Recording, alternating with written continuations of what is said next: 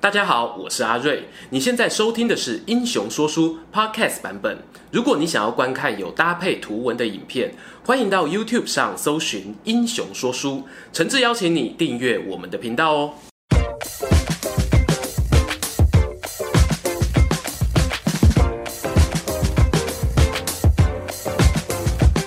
Hello，各位朋友，你们好，我是说书人阿瑞。三国说书系列影片呢，将为大家带来精彩的三国故事。今天呢，要跟大家聊到的这一个话题人物呢，就是千古名相诸葛亮。想要玩这招想很久了。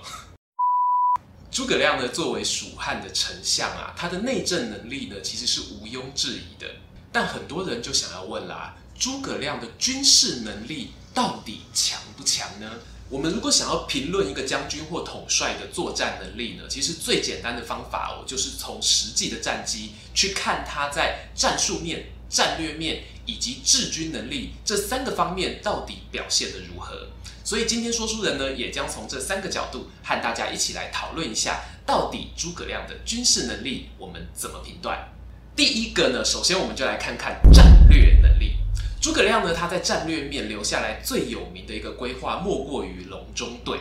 在隆中对当中呢，诸葛亮向他的准老板刘备提出了一套他觉得可以一统天下的战略方案。讲到这里啊，有些人就会质疑说：“诶，诸葛亮的隆中对好像在抄袭鲁肃的他上策。”其实呢，我们在这边不妨可以比较一下，鲁肃呢，他在他上策当中是这么说的。当你打下荆州，顺着长江往益州推进，接下来呢，你就能够跟曹操南北分庭抗礼。那再来啊，我们来看看诸葛亮的隆中对里是怎么写的。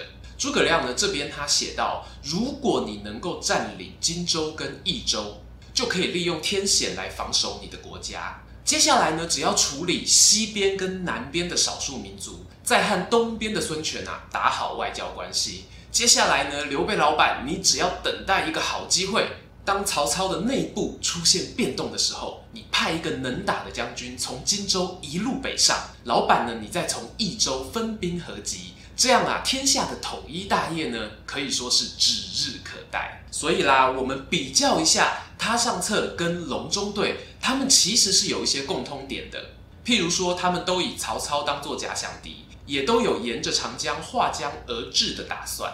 不过比较之下，我们其实还是可以发现，诸葛亮的隆中对呢，他在战略的规划上面其实是更为的宏大，细节写的也比较多。针对外交啊、内政啊、军事上面，其实呢都有去设计了短、中、长期的各种规划。说书人必须要讲哦，隆中对其实是非常的可惜。如果说他真的有机会完美执行的话呢，绝对是蜀汉扭转战局的一张关键好牌。可惜在哪里呢？在蜀汉因为关羽丢掉荆州，同时又被孙权背刺之后呢，后续一连串包括像是夷陵之战战败等等的骨牌效应，不止让蜀汉常年累积下来的军事实力消耗殆尽。连带着呢，也让诸葛亮荆州、益州双线战略分进合击的梦想成为泡影。讲完了战略能力呢，接下来呢就要讨论，其实大家最有兴趣的就是诸葛亮的战术能力到底如何。在刘备他在世的时候，其实诸葛亮呢主要是负责军粮筹集跟稳定后方，他临阵指挥的才华，主要是发挥在刘备过世之后的南征跟北伐上面。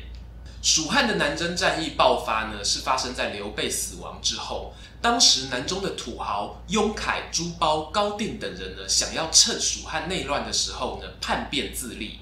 诸葛亮决定发动南征之后啊，这一场战争仿佛是一场闪电战，春天出兵，秋天就已经告一段落，平定了整个南方。这里说书人说的很简单，但实际上发生在中国西南边陲的战争呢，因为他们的地形非常的崎岖，而且又多瘴癘之气，其实呢非常不利于外敌的进攻。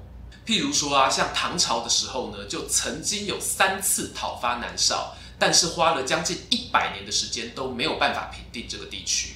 而在明朝的亳州跟佘安之乱呢，也同样都说明了，在南中地区的人民呢，其实是民心思变，非常难以掌控的。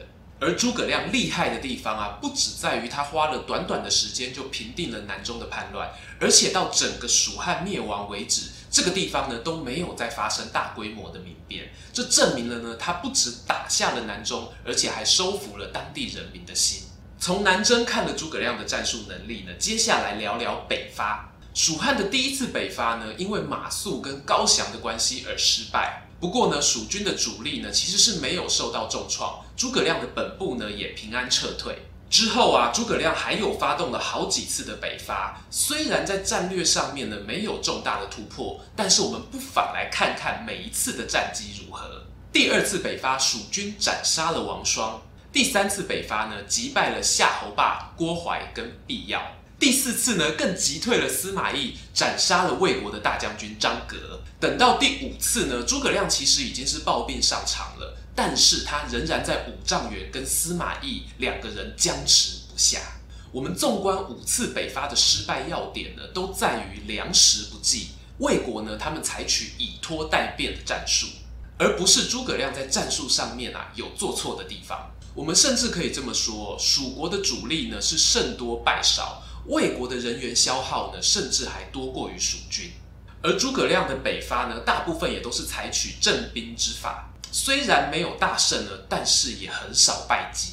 而这也是诸葛亮呢历次北伐，蜀国的大军呢都能够保全主力，完整撤退的原因。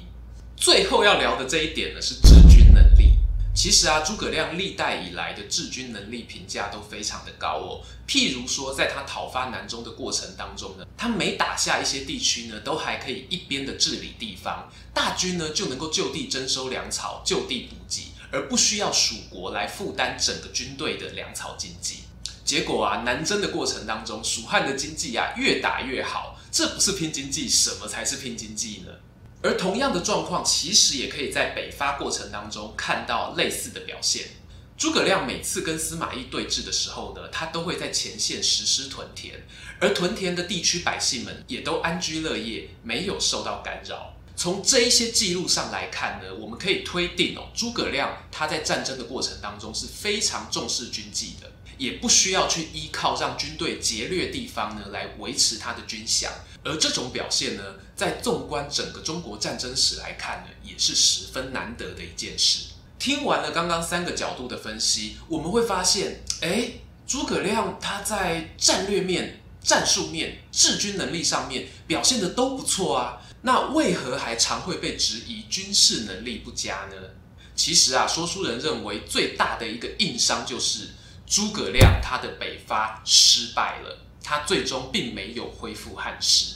譬如啊，《三国志》的作者陈寿呢，他给诸葛亮的评语就是啊，连年兴师动众去北伐，最后却没有办法成功。我想啊，应该是因为作战应变不是诸葛亮的强项吧。而这一段话呢，也是很多人经常引用的。不过啊，说书人自己认为呢，这个说法呢，其实是过度简化了诸葛亮他所遇到的困难。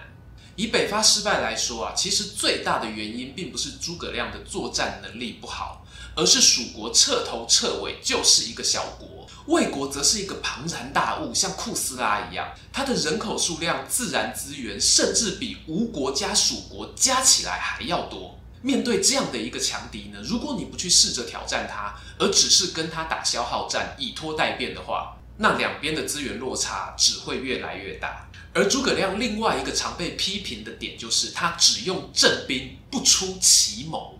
说书人认为呢，这只是一个价值的选择，没有对或错的差别。就像前面提到的，诸葛亮知道蜀汉的资源少，人口少，而且在夷陵之战失败之后啊，整个国家更是经不起任何一次的大败。这个才是诸葛亮他之所以谨慎再谨慎，不肯轻易冒险的原因。毕竟啊，现实生活不像赌神电影啊，在牌桌上你随便偷鸡都会成功啊。最后最后呢，不得不提到一个重点哦，就是当诸葛亮拼命想进攻的时候呢，他却遇到了他生命当中的克星，也是魏国的最强守门员司马懿。司马仲达呢，也是三国时代当代非常杰出的军事家之一。这也是诸葛亮呢，他屡次北伐都没有办法取得关键性战果的一个很重要的原因。战争啊，讲究的就是天时地利人和。偏偏蜀汉的国运当中，三者都不具备。诸葛亮已经做到了专注完美，近乎苛求。哎，不考虑叶配下个广告吗？北伐失败啊，我们只能说是天意如此。你还忍心怪他的军事能力不佳吗？喜欢这则影片吗？想听更多有趣的三国故事，欢迎到英雄故事网站加入会员，或者按赞加分享。这里是三国说书，我们下一次再见，拜拜。